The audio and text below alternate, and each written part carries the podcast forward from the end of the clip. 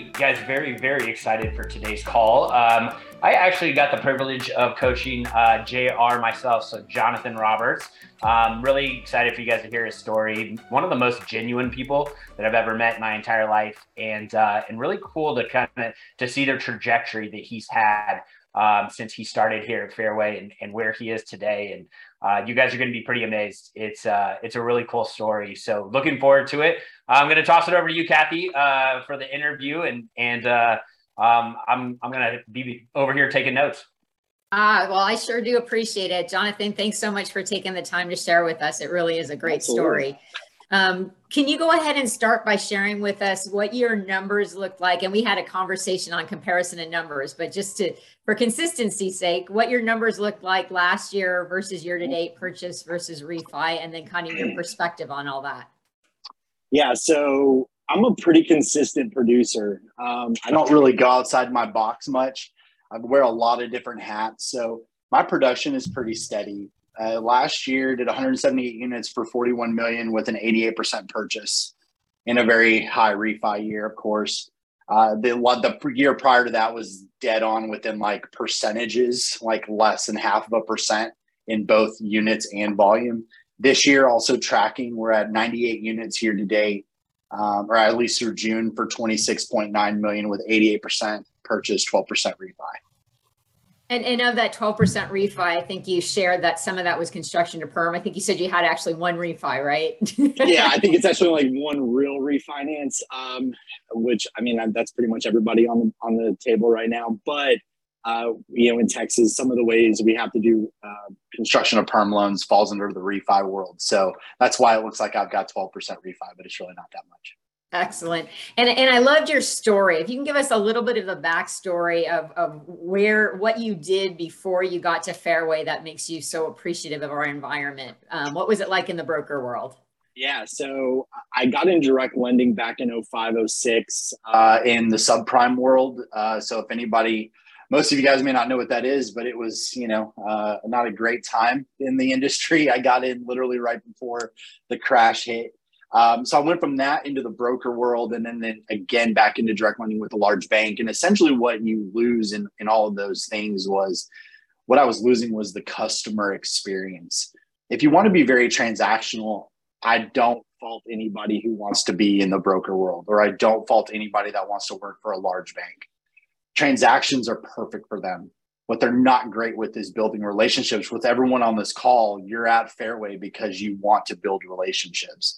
Um, now i didn't know what fairway was about when i came over back in 2015 but what i did know when i was working at um, i don't want to name it but it was it was a, a large bank and, and essentially was i was submitting close to 600 to 700 loans a year and i was only closing 50% of them so that means I was having really difficult conversations with about 300 to 350 people a, a year, telling them, I can't help you, but I'm sure you can go get a mortgage somewhere else.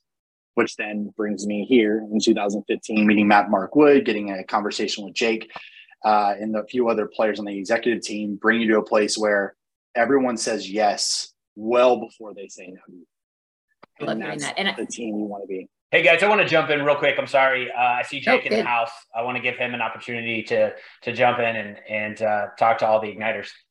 Yeah. Morning, Jake. Oh, I didn't know. When you're so old, you don't hear so well. Uh, not you, brother Ray. Sorry, uh, Jonathan. This is great. I mean, this is, it's always about the work, right? And it's about the disciplines and the consistencies. It takes a lot of people to get a loan to close on time, and uh, to me, what you folks are creating here, what has been created, what will continue to be created is part of the, the secret sauce here. You can't just wave a wand and create this. It's about the people. And I know there's been a lot of stuff in the last week or so, but you know, it doesn't really change anything of the work that we have to do. We focus on helping and serving, helping and serving. It's kind of like a basketball game. The practice before the game really doesn't mean much because when the game starts, everything changes.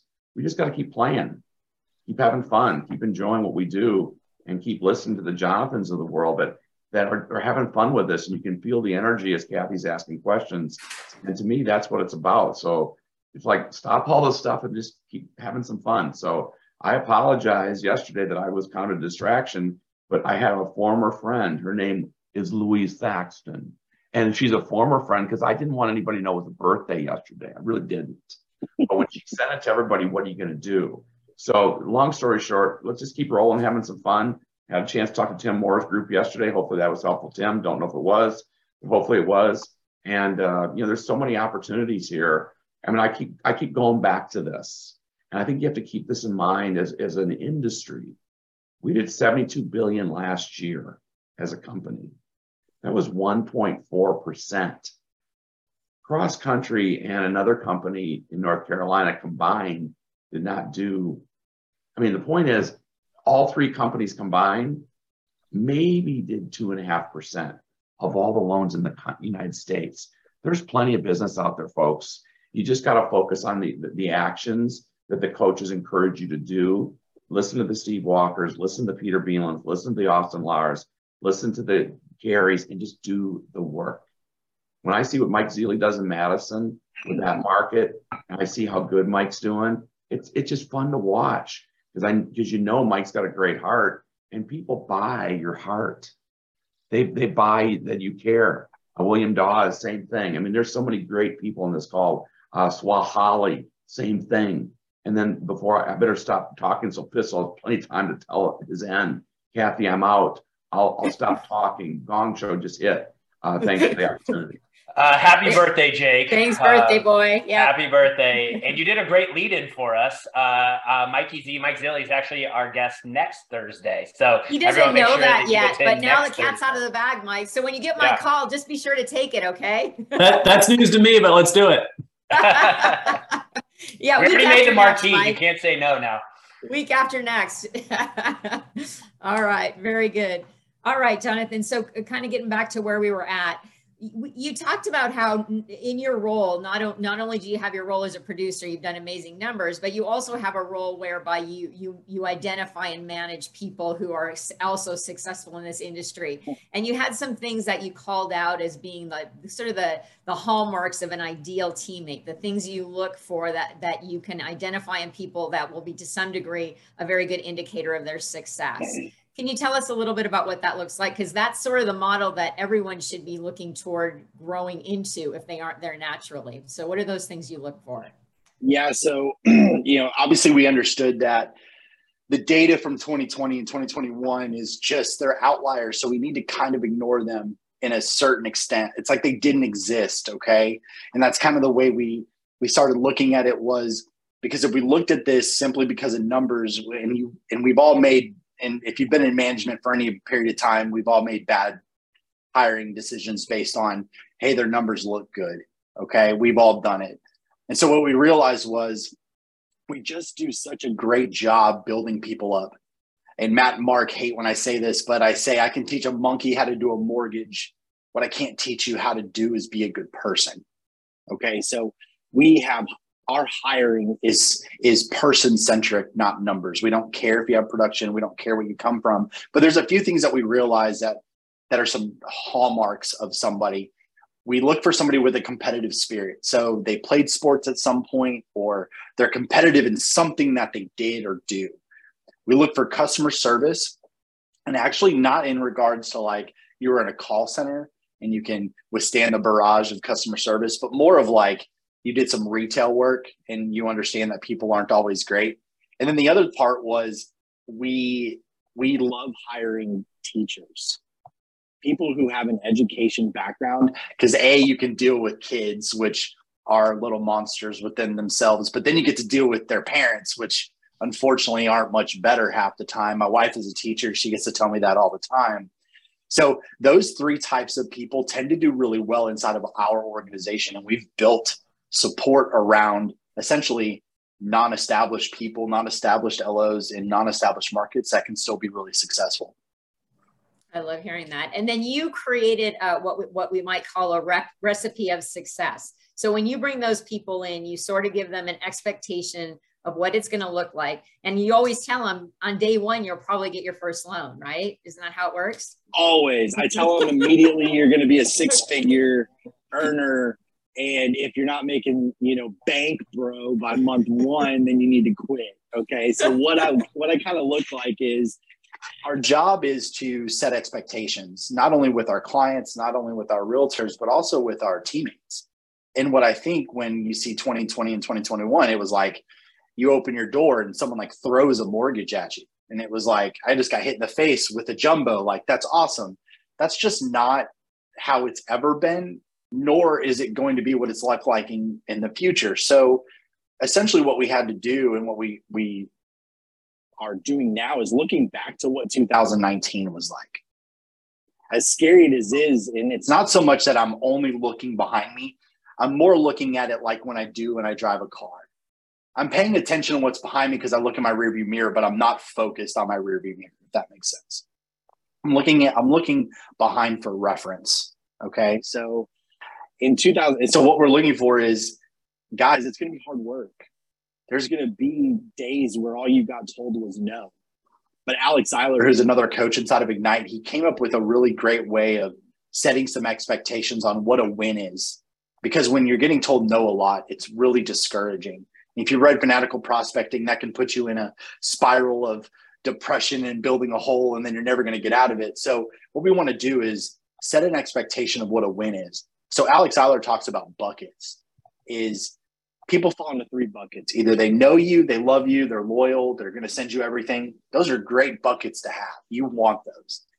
Then there's a bucket in the middle that's they know who you are, they've probably never done business with you, they don't really know of you, but they know who you are. And then there's bucket number one is they don't know who you are, don't know what you do, don't know what you stand for. So the win is coming from bucket number one, where they don't know who you are, what you do, to bucket number two, knowing who you are, but not necessarily saying, I'm going to send you a lead today. But what it is is a reference for when I call you back in 30 days, now you're going to know who I am. And then my job is to move you from bucket number two to bucket number three. So it's that proper expectation of your win is moving someone from bucket to bucket, not thinking you can skip a bucket. So it's that proper expectation setting, which is essentially what we had to do in 19, where it is a work. It's going to be 12 months before you feel like you're successful. It's going to be 18 months before you feel like you're really getting it. Uh, and then you could be at me at 17 years and feel like you're still learning every day. So there's really not a, an end goal in this. This is a very infinite game them. And, and I think your focus of the control the controllables, right? So we tend to focus on what, what they would say in fanatical prospecting, the lag activity was the loan in your pipeline. The mm-hmm. only thing you control are those lead activities. And you're you're pretty specific about what those are for you. So what are some of the things that you do specifically around processes that mm-hmm. allow you to to really um, dig in and, and utilize your discipline and hard work to get the results you want? So there's three things that that I've done, and it's it's a little bit of time blocking, but I'm not super rigid with that. I know people love time blocking. That's that's just not for me. I like to be a little more malleable in my day, just because of the different hats that I wear. But there are three things that got me to where I am now, and is going to continue to make me go where I'm wanting to move. The first thing I do, which is every Tuesday, every buyer, seller, listing agent, buyer's agent, and title company get a call from me on every single every Tuesday. Not so I want you guys to listen on one thing he said that I think was really interesting: buyer and seller. How many of you are yeah. calling the seller with an update? Very interesting. Now, the reason why I added this was I wanted to provide value to a listing agent, right? It's sometimes it's kind of hard to do that other than closing on time. So I was like, well, why don't I take the hard part out of their life, which is giving an update to a seller? Well, then I don't want to make that call in vain. I want to use it for something.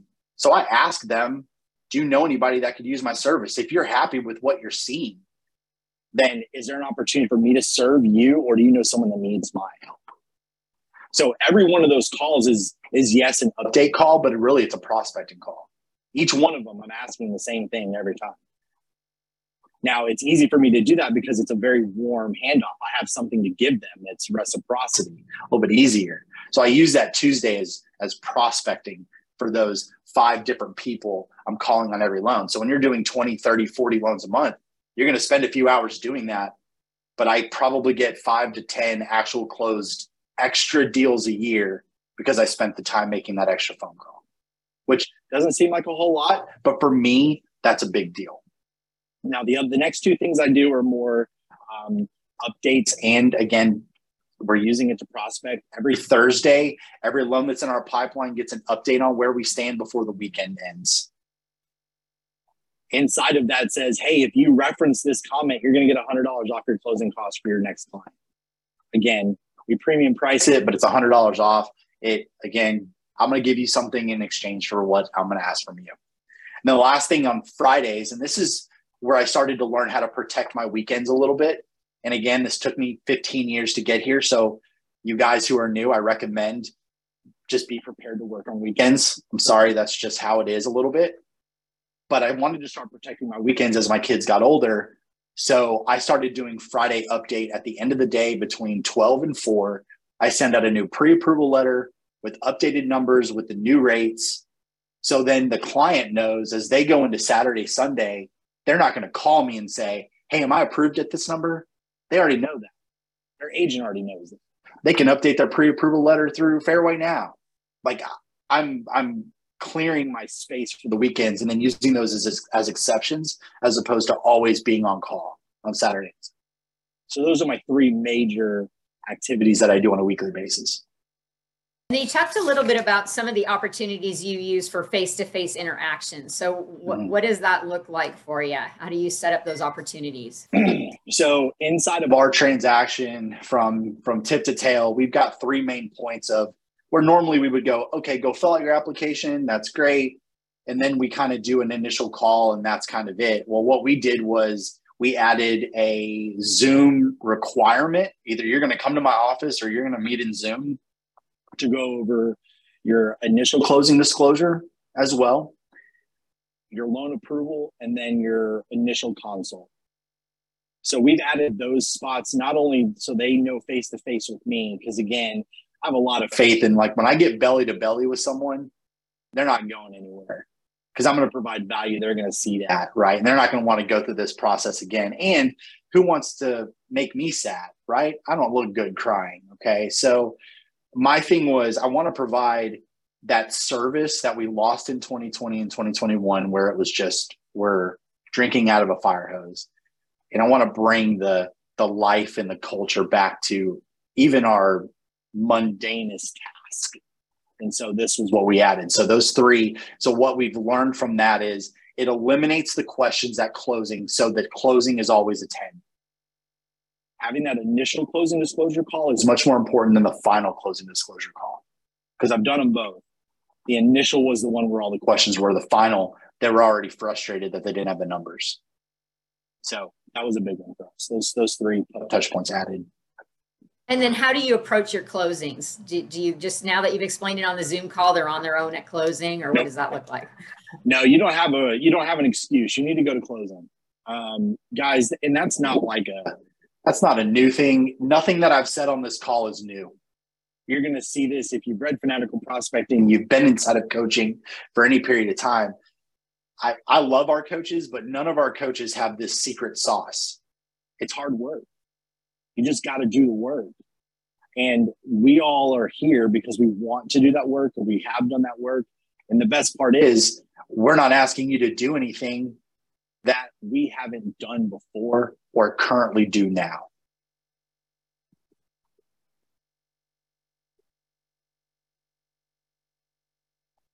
Sorry about that. So, so very good. So just to kind of reiterate what, what we came, what we kind of came up with, there's this recipe of success, clearly a huge level of discipline, hard mm-hmm. work. You talked about when you started 15 hour days, day in and day out, right? So you mm-hmm. earned the opportunity to sort of frame your weekends. But if you're new at this, just go into it with the absolute right. expectation you're working long days, day in and day out to get to where you want to go. You 15 years have- at 15 hours a day. That's it. Now, now I'm at year 17. I haven't worked 15 hours a day every day for 15 for 15 years anymore. Thankfully, I've got a great team behind me that really takes a lot off my shoulders. But guys, it, it, it's 15 hours a day for 15 years is what it was like. And I love that transparency. And the other thing that you talked about was being accountable about your time. There's a tool you utilize around your time that mm-hmm. you found real beneficial. Can you share that with us as we wrap up? Yeah, so Time Defender is one that's inside of all your Ignite workbooks. And I was never a big fan of this, but when you really start trying to measure your time, right? You want to measure and be better at what you're doing because time is the only thing I can't create more of. We all have the same amount in a day. And so I needed to know what activities I was doing that was actually creating business for me. So if you have not or don't track your time, I recommend doing it. So we use Time Defender. I call it time auditing because I'm using that data to know, okay, I need to spend less time doing this and more time doing this because I'm not getting any green activities out of XYZ. So uh, it looks like Steve uh, Walker actually just shared it. Uh, man, if you guys do not use this, I recommend you use it at least for a week. You're going to realize you spend too much time on Instagram or TikTok or Facebook. I'll tell you that. Very good. I appreciate it so much. Um, there were a couple questions that I was hoping you might be willing to address. Yeah, absolutely. Um, so one of the questions was if if you could how many pre-approvals are you are you doing every Friday when you're when you're sending out that up, update? And are you just doing the most recent? How far back do you go? Uh, we do everybody that's in that is shopping because remember, we know exactly who's shopping where they have because we've talked to them every week for the past week, six weeks, six months, however long it takes them to find a house. So we're constantly talking to these guys. It's not a there's no time limit because we understand some people take a long time to find a house. Um, so right now we're doing, uh, I think last week was 25 I sent out on that Friday. Um, three of them went under contract. And so now it's the law of replacement. Now I got to make sure I replace those three. Okay. Now getting those three to pre-approval, I got to know my numbers, which again is takes me about 70% of my credit apps to get. So I know I've got to probably pull in about another eight apps to get three more pre-approvals. And then what's your sequence on that consultation call you talked about? Do you do that consultation call uh, at the time they complete an application, when you're at the point of issuing pre-approval, when they're in contract? Can you kind of share the sequence on that? Yeah. Um, it, it, I think it's more in, in regards to once I'm issuing pre-approval, because now we're talking about they've already applied, I've already got their documents, and now I know when I talk to them on the phone, because I also include their agent on all of my face-to-face calls with the borrower other than like if i'm going over their true financials if i'm going over the icd loan app approval whatever i'm going through i'm inviting the agent. I want the agent there. The agent sent them to me. They're part of my team. And i'm not talking about anything that they can't be privy to. So i'm talking at that doing that initial consult after they've applied after i've got docs and can make a decision and I'm going over this is what you're approved for. This is what the rates look like. Obviously, that there, you know, there's some volatility there, and that will update you every week on what that rate looks like. Right. And then relative to the amount of time you spend generating business, uh, the thing I like about you is there's an overlap, right? You don't have a distinction between doing your update calls and prospecting because you're prospecting as you're doing your update calls, right? So part yeah. part and parcel of it, it's all there's this overlap, which is great if you can do two things at one time. But just ballpark, how much time do you think you spend every week prospecting? Um, if you're new to the industry, you should be doing 90%. Once you get a little established, I think most LOs tell you they want to do 70, 80%. We probably are more 50 50. I think right now my team is probably 50 50. Um, and I would prefer that be a little bit higher. You know, if your phone's not ringing, pick it up. And if your phone is ringing, pick it up. It's like you should always be doing something that's generating your business. Because again, you're very independent when you work for Fairway. It's very entrepreneurial. It's your business. It is not your manager's business. It is your business. Own it.